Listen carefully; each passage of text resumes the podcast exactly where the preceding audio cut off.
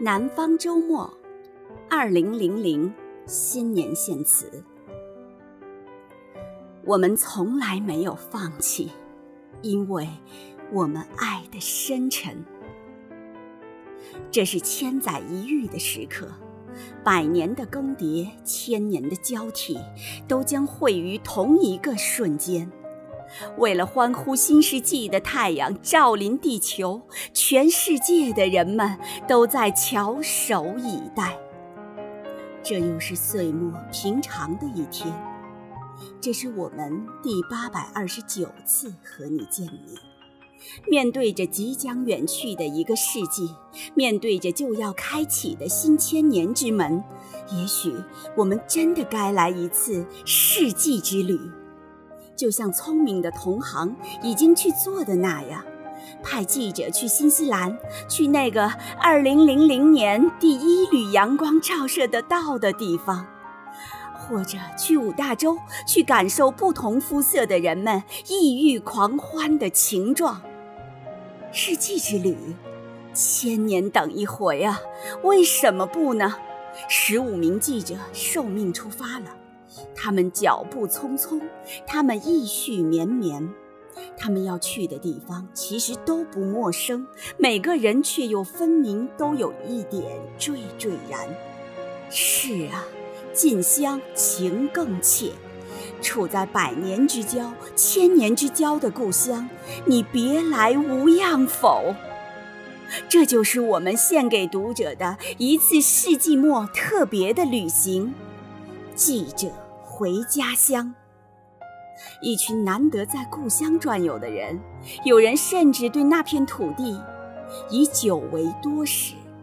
他们终年的奔波行走，总是在寻找他乡的故事。他们的爱和恨，也更多的倾注在别的地方。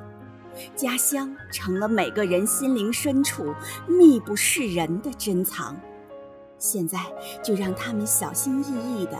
把珍藏打开吧，那些版图上无限出奇的所在，那些所在处平平常常的故人，那些故人里被岁月模糊了的面容，那些面容中被风霜蚀刻下的皱纹，这一切一切，都因为百年之交、千年之交的踏访和叩问，在我们的记者的笔下变得异常生动。鲜明、隽永、历历在目、触手可及。为什么我们总是眼含泪水？读完了这一组记者回家乡，也许你会找到答案。而我们必须表达的是我们对那片土地的敬意。我们要向乡间的母亲致敬，她用一双小脚。走过春夏秋冬，走到了人生的尽头，才算丈量完所有的苦难。母亲，我们祝福你，因为你知道怎样把你的儿子培养成一个真正的人，他将在人生的战斗中获得胜利。我们要向天国的父亲致敬，他的在天之灵。冥冥之中，依然向儿子散发出最质朴的光辉。即使刚刚承受了失去父亲的巨大创痛，在接到采访特大海难的任务时，儿子首先记起的，还是父亲常说的那句话：“别为了自个儿的事儿，耽误了公家的事儿。”我们要向一位新婚的妻子致敬。就在新婚之夜，她的丈夫却匆匆登上颠簸的长途公共汽车，去采访令人撕心裂肺的海难事故现场。他这样做只有一个理由：我是一个记者。而他的理解和支持，正好成为他义无反顾的另外一个理由。这是一次特别的旅行，在千年末。在世纪末，在中国，但绝不是衣锦还乡。十几个记者于同一个时刻奔向天南海北，回到他们曾经生活和成长的地方，是要用他们的眼睛去关照故乡的现实和未来，是要用他们的心灵去丈量故乡和新世纪之间的距离，而他们的记录，是要给这个喧嚣的千年末和世纪末留下一份真实而冷静的言说。我们走进千年之交。走过我们这一千年，即使在那些最偏僻的山村，我们也能看到，这一千年是人怎样变成巨人的一部煌煌巨著。在人类所获得的越来越大的空间里，容纳了与时俱增的成功和骄傲，也容纳了与日俱增的痛苦和不平。毋庸讳言，当西方在这一千年中一步步走出蒙昧的时候，中国却日益远离汉唐的辉煌，甚至在最近一百六十年里曾坠入屈辱的深渊。二十世纪中国人的猛醒与奋争，正是对千年来多舛命途的强烈反弹。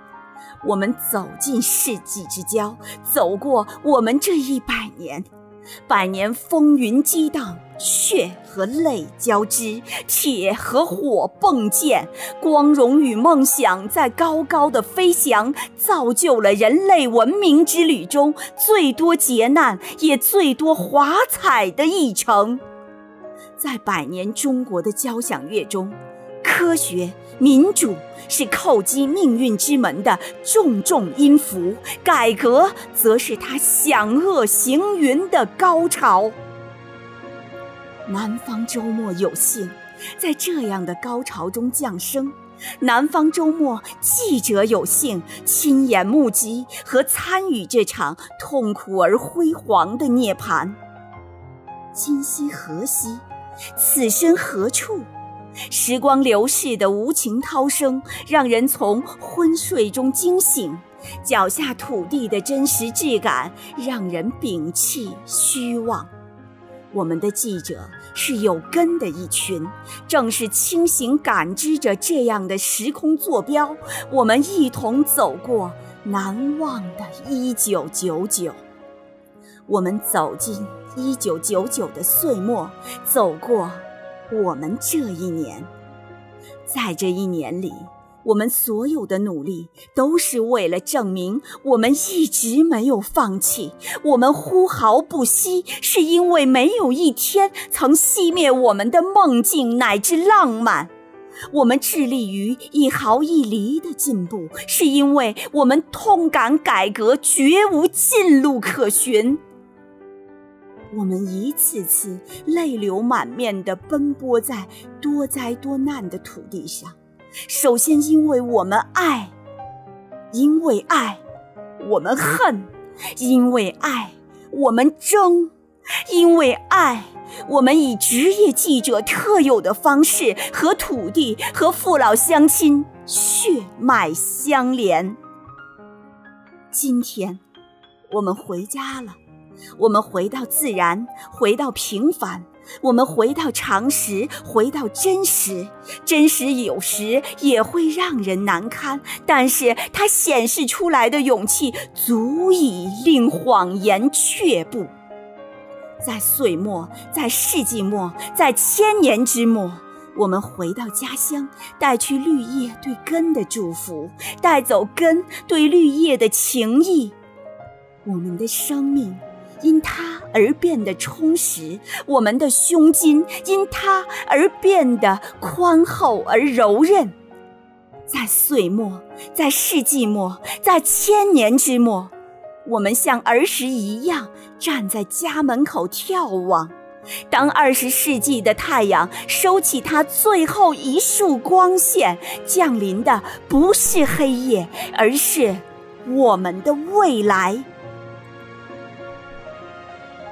还记得惠特曼的这句诗吗？不论你望得多远，仍然有无限的空间在外边；无论你能数多久，仍然有无限的时间数不清。又一程世纪之旅开始了，祝福你，朋友。